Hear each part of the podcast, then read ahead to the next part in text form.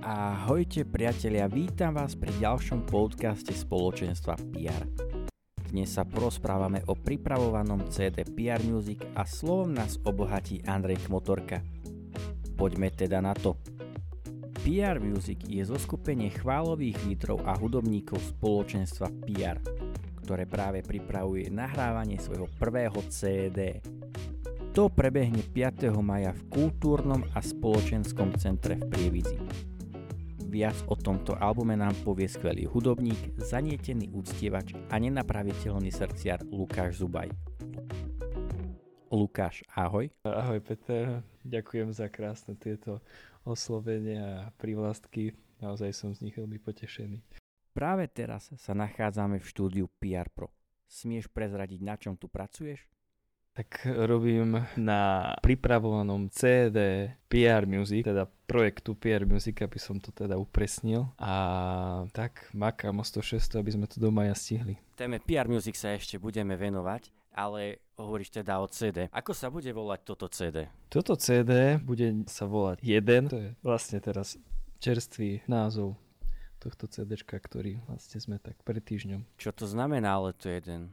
Tak, je to vlastne číslovka, nie? Je to číslo 1. Ale tým vlastne chceme ako keby tak povedať, lebo my sme dlh- dlhšie tak však hľadali aj sme rozlišovali, že ako to nazvať. Pritom sme vedeli, čo chceme ako keby aj povedať, alebo respektíve aké posolstvo má aj nies toto CD a tým pádom aj, aj jeho názov a ako jeho piesne, tak aby celé, ako je vznikol aj projekt PR Music, ako aj vznikali tieto piesne na, na tom CD a celé to posolstvo tohto CD má vlastne vyjadrovať také celkové zjednotenie, ako či už nás, hudobníkov, chváličov v spoločenstve, tak aj v rámci jednej chvály, ako či už aj celovečernej alebo celkovej služby PR Music, že sa tam chceme tak zjednotiť ako jeden pre jedného jediného Boha. Takže to znamená, že sa môžeme tešiť napríklad na viacero umelcov?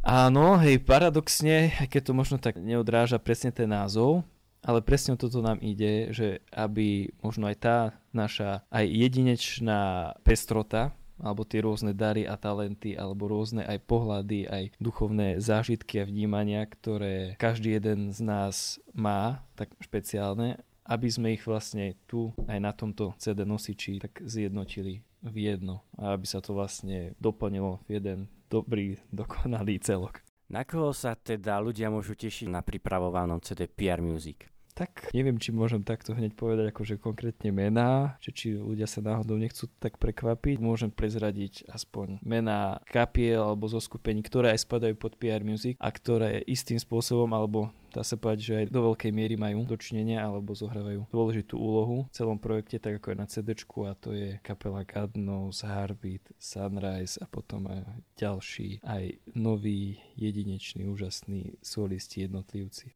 Koľko piesní bude na CD, alebo na koľko piesní sa ľudia môžu tešiť, že bude toľko nových piesní? Na CD uzavreli sme to, že malo by byť tak celkovo 10 piesní a viac menej tie piesne možno pre niekoho už budú dobre známe, pre niekoho niektoré budú úplné novinky a tak sme sa to snažili vyskladať, aby aj celej aj tá dramaturgia toho toho CD bola niečím taká zaujímavá, aj niečím blízka, aj niečím nová ľuďom. Môžeš prezradiť niečo o zvuku tohto CD, ako to bude znieť? Tak zvuk, no celkovo ja, keď aj robím, alebo ako ja celkovo ponímam a pristupujem k veciam a konkrétne hej, v tomto aj prípade k worshipovej hudbe, tak vždy sa snažím, aby to bolo niečím aj originálne, ale na druhej strane, aby to aj nieslo aj tie atribúty worshipu, ale aby to aj bolo niečím takým obohacujúce. A tým, že aj toto CD má byť oproti predchádzajúcim, na ktorých sme doteraz robili, ako bolo Harbit, ktoré bolo vlastne štúdiové a celkovo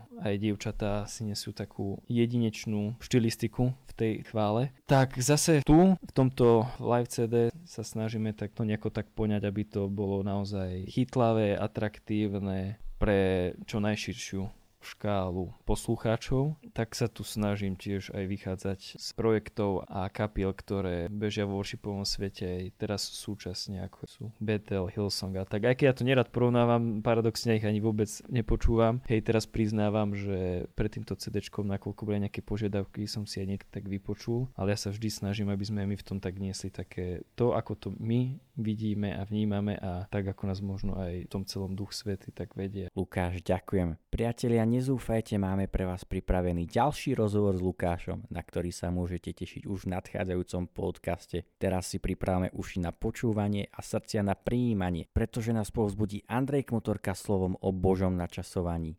Nech sa páči. Niekedy Pán Boh ako keby neskôr odpoveda na modlitby a na veci, za ktoré sa modlíme a častokrát rozmýšľam, prečo to tak je.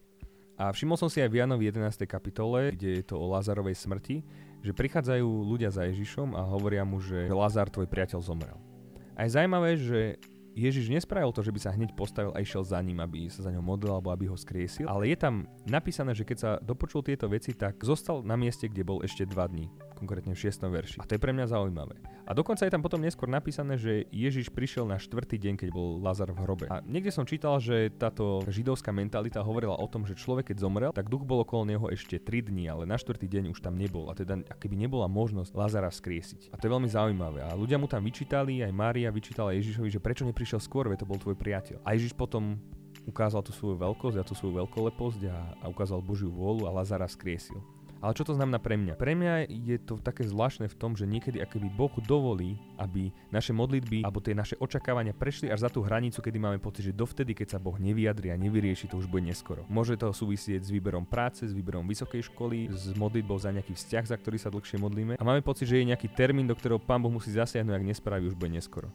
Ale Ježiš týmto veľmi krásne ukazuje, že on má tú situáciu v rukách a že akýby niekedy schválne neodpovie veľmi rýchlo na modlitbu, ale necháva to zájsť až tak hlboko, až tak na dno, že on potom príde a môže to vzkriesiť. A je to skvelé v tom, že práve v tomto čakaní Pán Boh robí jednu dôležitú vec.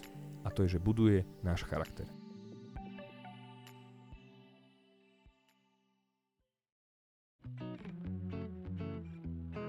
Kamaráti, ďakujem vám za vašu pozornosť. Toto bol druhý PR podcast. Verím, že sa vám aj dnes páčil a nezúfajte, už čoskoro vyjde ďalší. Dovtedy sa naplno ponorte do prežívania veľkonočných sviatkov, trávte čas s rodinou a samozrejme myslíte aj na pána. Do skorého počutia sa s vami lúči Peter Štancel.